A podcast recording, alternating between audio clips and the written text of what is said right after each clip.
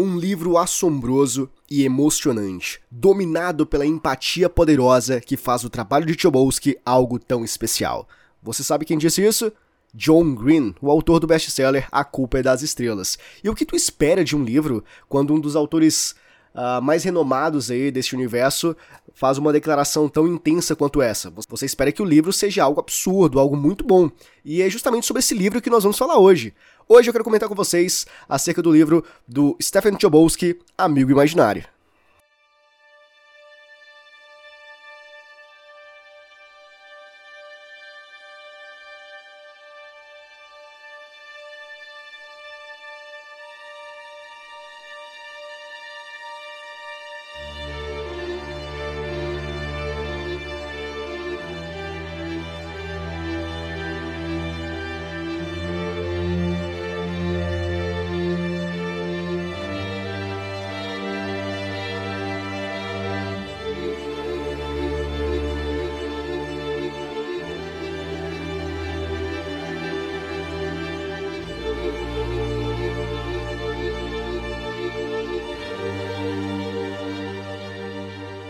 Sejam todos muito bem-vindos a mais um episódio que Depois das Duas, o teu podcast gravado nas madrugadas. E meu amigo, que declaração intensa, essa do John Green, acerca deste livro do Chobosky. Uh, eu não sei se é assim que se pronuncia o nome do cara, mas enfim, eu vou falar desse jeito. E eu quero comentar com vocês sobre Amigo Imaginário, que, nossa, é. Apesar dos pesares, e eu vou falar um pouco sobre isso no decorrer desse episódio, com certeza eu vou falar sobre isso foi uma das melhores leituras do ano até agora.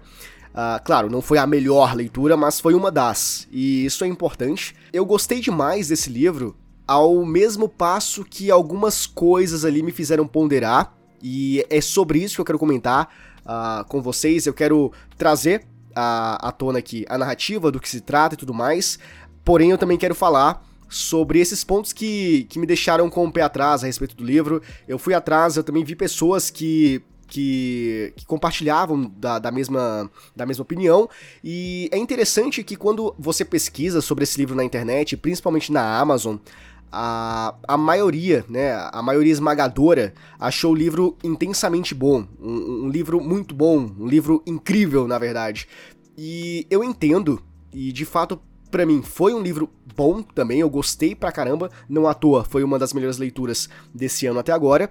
Mas dando uma pesquisadinha um pouco a mais e vendo alguns vídeos ali no YouTube e lendo comentários desses vídeos, é, eu vi que também teve uma outra parcela que não gostou do que foi apresentado ou gostou parcialmente ali, começou o livro e até chegar uns 50%, 50, 60% e depois disso meio que terminou porque já tinha começado e ficou ali insistente, né, até o final, mas não porque estava gostando como no início.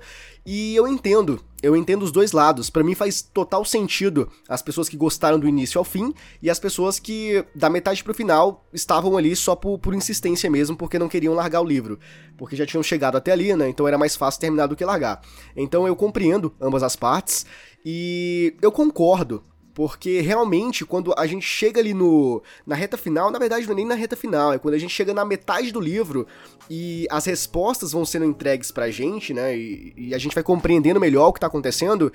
De fato, tem uma. Eu não sei exatamente quebra de expectativa porque vai muito de quem lê o livro, né? Vai muito da, da percepção da pessoa. De, por exemplo, o vídeo que eu vi especificamente, a garota, né, em questão, ela, ela criou uma expectativa absurda porque 2020 que lançou esse livro, eu não tenho certeza agora, mas enfim, ele, ele era considerado um dos terrores do ano, né? Um dos livros de terror do ano, e a garota foi com muita sede ao pote, né? Ela esperava que fosse uma coisa absurda e tudo mais, e quando ela chegou ali no final, ela, ela viu que não era nada do que ela esperava. Então, assim, às vezes tem muita questão da expectativa que a gente cria uma expectativa sobre alguma coisa e, bom, não necessariamente tem a ver com a narrativa, não necessariamente tem a ver com a proposta do autor, mas sim com ela ter esperado uma coisa que, enfim, nunca iria estar ali, sabe? Então, depende muito. Mas eu concordo que quando a gente começa a, a, chegar ali no finalzinho, na reta final, e as coisas vão sendo respondidas pra gente, é. É claro que ah, cara, eu não sei dizer exatamente, mas é como se não fosse tão incrível, tão maravilhoso assim. É, compreende? não sei exatamente como dizer isso, porque não que tenha sido uma quebra de expectativa para mim, mas eu senti que talvez eu esperasse algo diferente do que foi apresentado, tá? E aqui já é um, um gancho, uma deixa para eu dizer para vocês que não vai ter spoiler, tá? Eu não vou comentar acerca do final do livro, que é, é muito importante, porque tem um plot twist, eu vou falar sobre isso, mas sem entregar nada. Mas o, o livro, Amigo Imaginário, é um livro de mistério, né? é um, é livro de, de mistério, suspense e drama. Então o ponto forte desse livro ele vai estar exatamente em você chegar até o final para entender uh, todo todo o drama, toda a trama ali do livro, porque nada vai ser entregue para ti até que você chegue no final. Então eu sempre comento sobre isso, sempre falo a respeito disso, uh, de como o, o gênero do mistério é um dos meus favoritos, porque não tem como, não tem como você não gostar de, de uma história que ela vai criar toda uma atmosfera, ela vai criar todo um clima uh, denso ali e vai te apresentar umas questões sem resposta nenhuma, que são muito atraentes, e você quer descobrir isso, e você precisa, obviamente, é, ir até o final para descobrir, né, para obter essas respostas. Então, esse, esse gênero, para mim, é um dos melhores. Porém, ao mesmo tempo, também é um dos piores. Porque nem sempre a resolução, as respostas, elas vão ser condizentes, né? Elas vão bater, né? vão ser ali, uh, vão estar à altura, melhor dizendo, com o que foi proposto. Então, às vezes, a questão do mistério, a questão do processo é muito melhor do que você chegar ali no final e, e, e obter a, a resposta, né? E eu sempre trago aqui a, o exemplo da CJ Tudor, né, com o livro O Homem de Giz, eu acho, que, na minha opinião, o processo foi muito melhor do que a resposta. Também é um livro de mistério e eu gostei imensamente de acompanhar ali os mistérios e de não ter resposta de nada do que chegar no final e entender o que tinha acontecido, sabe? Então, às vezes, o mistério por si só ele vale mais do que a revelação dele. E um ponto muito importante que eu ressalto aqui a respeito desse livro do Chobosky é a temática. Uh, eu acho que a gente pode trazer muitas ideias aqui à tona, a gente pode falar sobre bastante coisa do, do que o livro se trata. Ah, o livro é sobre isso, o livro é sobre aquilo. Mas, na minha concepção, o, a tônica, né? O ponto alto de Amigo Imaginário, a, a temática, o que o autor quer passar é sobre libertação. Então, Amigo Imaginário é um livro sobre libertação. E como assim libertação? Vamos dizer que uma libertação do passado, uma libertação de alguma coisa que te acorrenta ali, que faz com que você não se sinta livre espiritualmente falando, vamos dizer assim. E para você entender o que eu quero dizer, você vai precisar ler o livro, tá? Porque isso eu não quero comentar, eu não quero dizer exatamente porque se trata de um livro sobre libertação, mas é um livro sobre libertação, tá? Então, uh, se você ficou curioso uh, acerca disso, leia o livro que, que você vai entender, ou talvez não, né? Porque essa é uma percepção que eu tive. Talvez você leia o livro e, e não veja dessa forma, ou a sua mente uh, fique condicionada a interpretar o livro dessa forma caso você leia por minha causa, né? Então, enfim, mas essa é a minha interpretação, é o que eu quero passar para vocês, tá? É o que eu quero dizer. E o livro ele tem 700 páginas. Na verdade, ele tem mais de 700 páginas. Então, meu Deus do céu. foi um processo uh, difícil, né? Foi um processo tortuoso aí, porque ler um livro de mais de 700 páginas, cara, não é fácil. Não é fácil. E eu acho que esse é o livro mais longo que eu já li. Porque o, o, antigamente o livro mais longo que eu já tinha lido foi. Agora eu nem lembro o nome do autor, mas é Desculpe se te chamo de amor, que eu acho que é um livro de um escritor francês. E ele era bem longo, mas eu acho que não chegava a 700 páginas, talvez 400, 500 ali no máximo, não tenho certeza. Talvez eu esteja equivocado também, tenha 700 páginas, mas enfim, eu acho que esse livro de Chobosky foi o livro, uh, o maior livro que eu já li até agora. E o diferencial, cara, é que apesar de ele ter 700 páginas, não parece exatamente enquanto você tá lendo, principalmente se você lê em versão digital, né, que foi o meu caso, eu li pelo Kindle. Então, é uma leitura tão envolvente, tão gostosa ali, tão bem escrita escrita que passa rápido. Então essas 700 páginas não parecem ser 700 páginas, sabe? Uh, e eu achei isso interessante, porque a, a, forma que o autor conduziu a narrativa, né, conduziu os fatos apresentados ali e tudo mais, faz com que ela não seja tão maçante assim. Apesar de em alguns pontos ela ser maçante, mas eu vou chegar lá, tá bom? E, enfim, é, é um livro grande, que não precisava ser tão grande assim, também vou comentar sobre isso, mas que, sobretudo, uh, é uma leitura boa, é uma leitura envolvente, então você acaba esquecendo que é um livro tão enorme assim. Mas afinal do que se trata, amigo imaginário? Qual é a temática, né? Qual é a sinopse? Qual é o plot? E vamos falar sobre isso um pouquinho e depois eu adentro nas minhas opiniões, talvez polêmicas ou não, sobre este livro.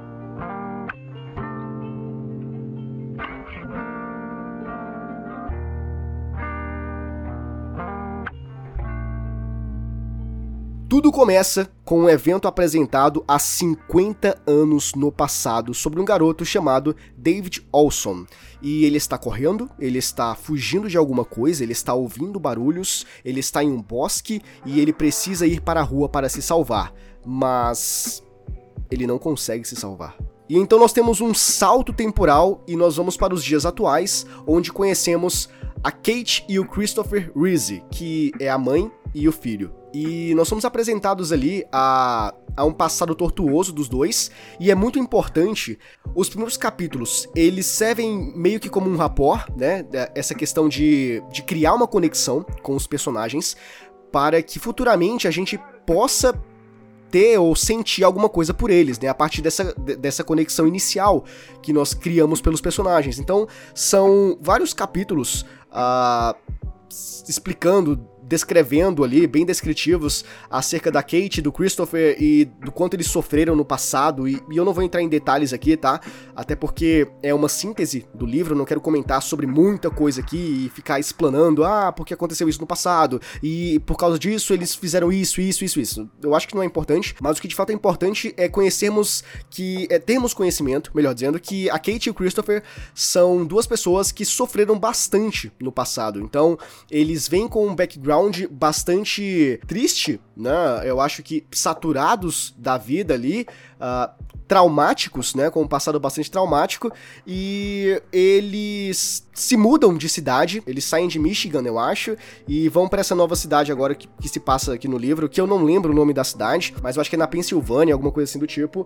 E eles vão tentar uma vida nova nessa cidade, tentando apagar o passado e criar novas, novas memórias, enfim, apagar as lembranças do passado que são horríveis, que, que atormentam os dois. E essa questão do, do David Olson, uh, esse começo, ele serve basicamente para termos noção de que alguma coisa sobrenatural, talvez, ou alguma coisa periclitante aconteceu nessa cidade e ela vai voltar a acontecer.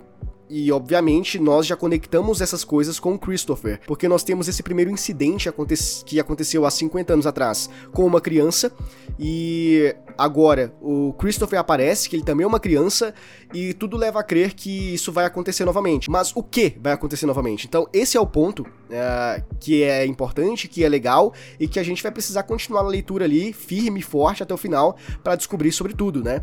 E, enfim, uh, essa questão da, da busca de uma nova vida e adaptações é interessante porque está no, no quadrante uh, de conhecermos os personagens e de ver eles tentando superar os traumas do passado. E a gente foca mais agora no Christopher. Claro, nós temos várias questões sendo apresentadas ali, vários capítulos sobre outros personagens e vão falar sobre isso, porque é um ponto importante. Mas salientar acerca do, do Christopher, que é o, o protagonista, né, o personagem central, é de suma importância, porque a gente vê a dificuldade que ele tem na escola por não ser muito inteligente. E esse é um ponto muito crucial ali na narrativa, porque é, ele dá uma guinada, né? Tem uma enorme diferença que acontece ali, porque a gente acompanha o Christopher sendo uma criança que, que sofre, né? Ele tem, ele sofre de alguns bullying ali de alguns colegas e muito por ele ser um garoto introvertido e ele não ser muito inteligente, então ele tira notas baixas, ele não consegue ler direito, é como se ele tivesse uma espécie de dislexia, eu acho que é assim que fala, né? Então ele tem dificuldade para interpretar a, a, as palavras, porque as palavras ficam embaralhadas, então ele, desde pequeno ele foi assim, e isso é motivo de chacota, né? Então ele tem um pouco dessa dificuldade, até que um determinado dia o Christopher esperando a mãe dele, hum, depois que a aula termina, ele some. Ele vai pro bosque, ele começa a ouvir algumas vozes, sei lá, ele, enfim. E essas vozes vai ou essa voz, né, vai direcionando ele para um bosque, né, o bosque da Mission Street.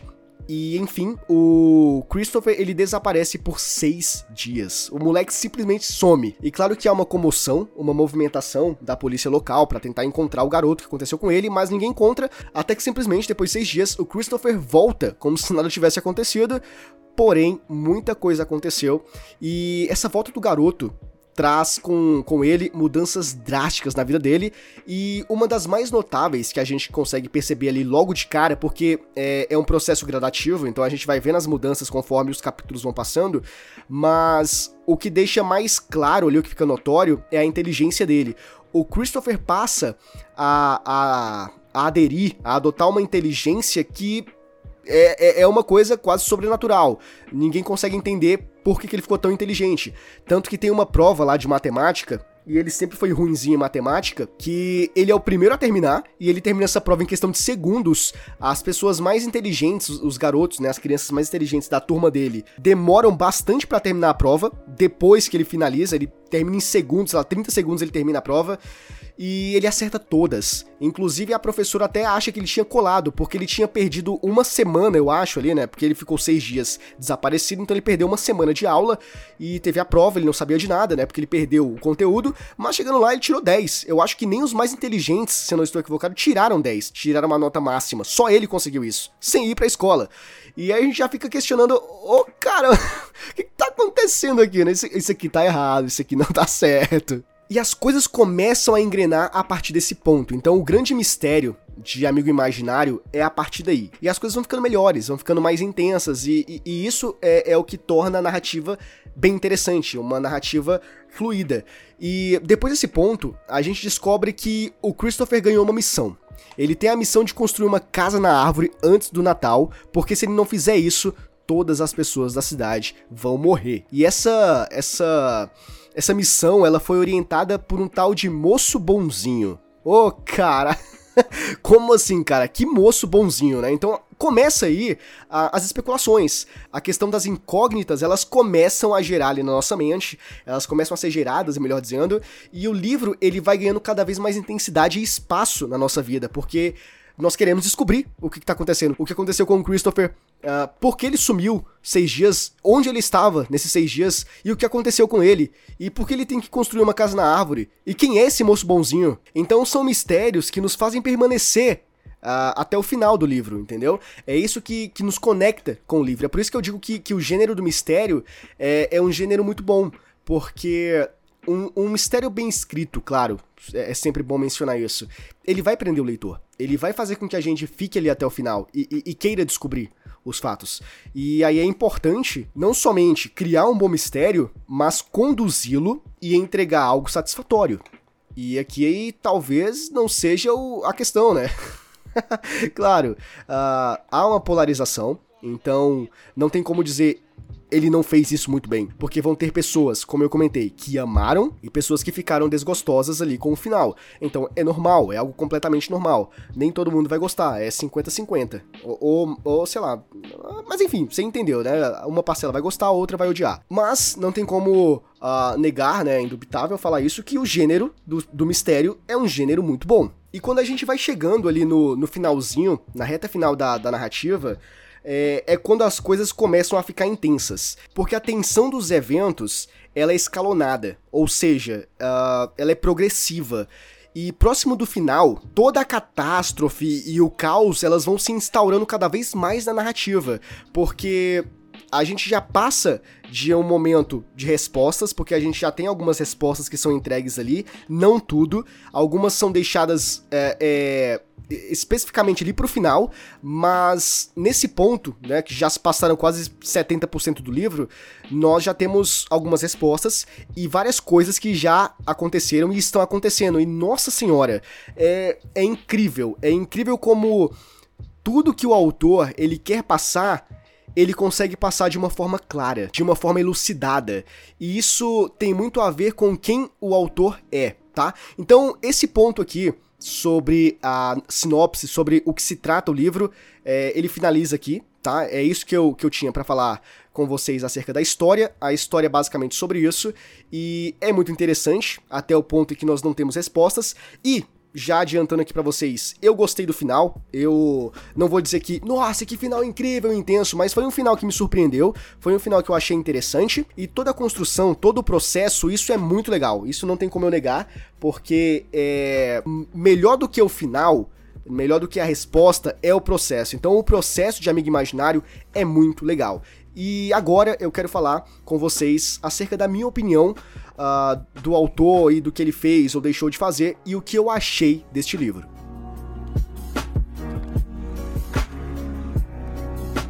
Eu comentei que no finalzinho Uh, o livro ele entra em uma tensão absurda, uma tensão escalonada, progressiva ali, com catástrofe, caos e discórdia e perigos e tudo mais. E tudo isso é muito bem escrito. E isso tem muito a ver com quem o autor é. Porque o Chobolsky, além de escritor, ele também é roteirista e diretor de cinema. E isso, com certeza, é refletido na maneira que ele conduz os fatos, né? Então, fica fácil vislumbrar, fica fácil imaginar o, o que está acontecendo naquele universo dos personagens do livro, entende? Então, ele cria uma cena de ação e os eventos que ele vai descrevendo ali pra gente é fácil de imaginar. Então é muito interessante porque é, é, é uma forma de escrita atraente. E que, por exemplo, pô, o cara tá escrevendo uma porrada de coisa aqui e eu não consigo imaginar isso. Eu não consigo ver como é que isso pode estar acontecendo. Por exemplo, eu conheço pessoas que leram aquele livro da Emily Brontë, eu acho, que é o Morro dos Ventos Uivantes. Uh, que inclusive tem um cast sobre ele aqui no, no, no, podcast, tá? Tem um episódio que eu gravei sobre ele. E algumas pessoas não conseguiram identificar exatamente como eram os cenários, sabe? Descritos pela, pela autora. E o que fica muito claro ali para mim é que tudo é muito lúgubre. E talvez, né, o, o que eu quero dizer é que é tudo muito escuro, muito uh, muito morto, muito mórbido. E talvez esse seja um dos motivos de não dar para entender exatamente o que tá acontecendo ali. Mas voltando aqui pro Chobolsky, é algo absurdo o que ele faz, né? Porque ele tem essa visão, essa visão de mais do que um escritor, ele é um diretor de cinema, então ele consegue conduzir os fatos, ele consegue apresentar isso de uma forma lúcida. Porém, porém, há um problema. No jornalismo, a gente costuma chamar coisas que, que retardam o processo, que, que retardam o que realmente importa, de nariz de cera, que nada mais é do que enrolação. E, nossa, cara, como amigo imaginário é enrolado. Porque como é que eu posso dizer isso? A narrativa do Chobolsky, ela é muito prolixa. Então, assim, dava para tirar bastante coisa desse livro e ao mesmo tempo não dava. Deixa eu tentar explicar isso para vocês. Porque quando o Chobolsky ele entra em uma narrativa de apresentar os seus personagens, ele não somente apresenta o personagem, mas ele te conduz ali no universo daquele personagem. Então, por exemplo, o, o protagonista, o personagem principal, é o Christopher, e as coisas que acontecem com ele é o ponto central. Porém, tem outros personagens que rondam o Christopher, então, o Chobolsky ele vai apresentar esses personagens e vai contar a história de vida deles. E isso aqui entra a, o ponto que eu falo sobre libertação, né? Sobre você ser livre. Tem a ver com os outros personagens também. Então, acaba que essas 700 páginas, essas mais de 700 páginas, não é exatamente a história do Christopher. São histórias de outros personagens. E poxa, cara, dava para você tirar isso, mas não dá para tirar porque ele conectou dentro da narrativa central dentro da narrativa do Christopher. Então, é meio que necessário a gente entender esses personagens e os seus dramas e conectá-los com a história principal para eles terem uma espécie de salvação, de redenção ou mesmo libertação. Porém, essa narrativa prolixa aí do, do Chobolsky é, é quase como assistir um filme, porque você acompanha um personagem X ali, e aí tem um corte de cena que leva para outro momento de outro personagem.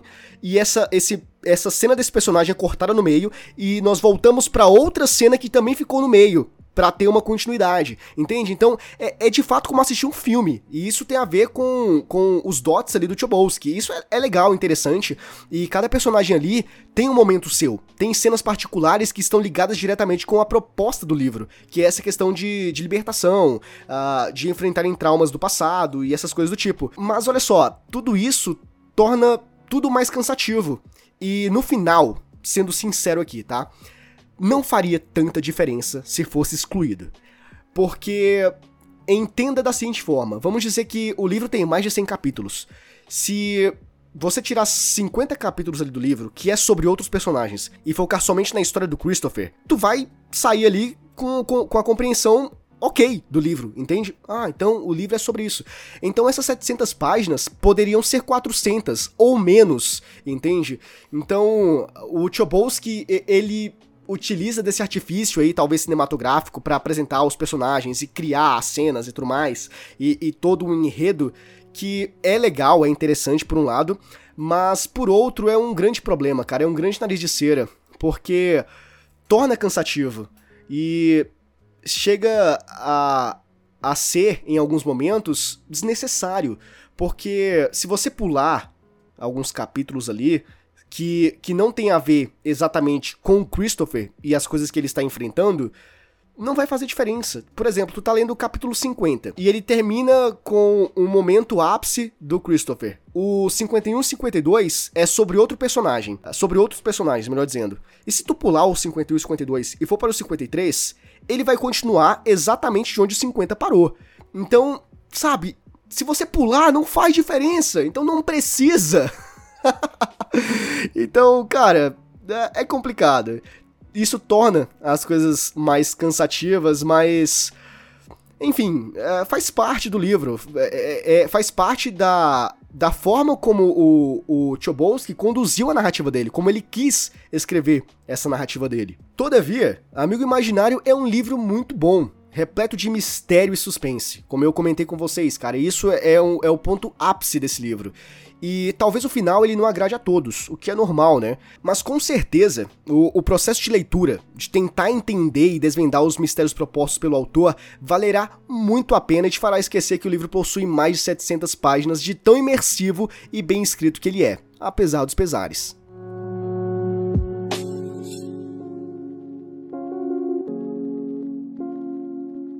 E chegamos ao final deste episódio, um episódio uh, bem legal, falando sobre este livro do Chobowski, Amigo Imaginário. E se você chegou até aqui é porque provavelmente tu gostou, na verdade. E se você quiser entrar em contato comigo, você pode. Uh, me fazer uma crítica construtiva, me falar o que está bom e eu posso manter, ou o que está ruim e eu posso melhorar, ou mesmo fazer uma sugestão de pauta, aqui na descrição tem um e-mail que você pode entrar em contato comigo e também tem um Instagram, o um Instagram depois das duas, ok? Sinta-se à vontade para entrar em contato comigo pelo melhor meio que for para ti. E este foi o Depois das Duas, o teu podcast gravado nas madrugadas, desta vez comentando sobre o livro Amigo Imaginário, do Stephen Chbosky. Eu espero que você tenha gostado. A gente se vê no próximo episódio. Abraço!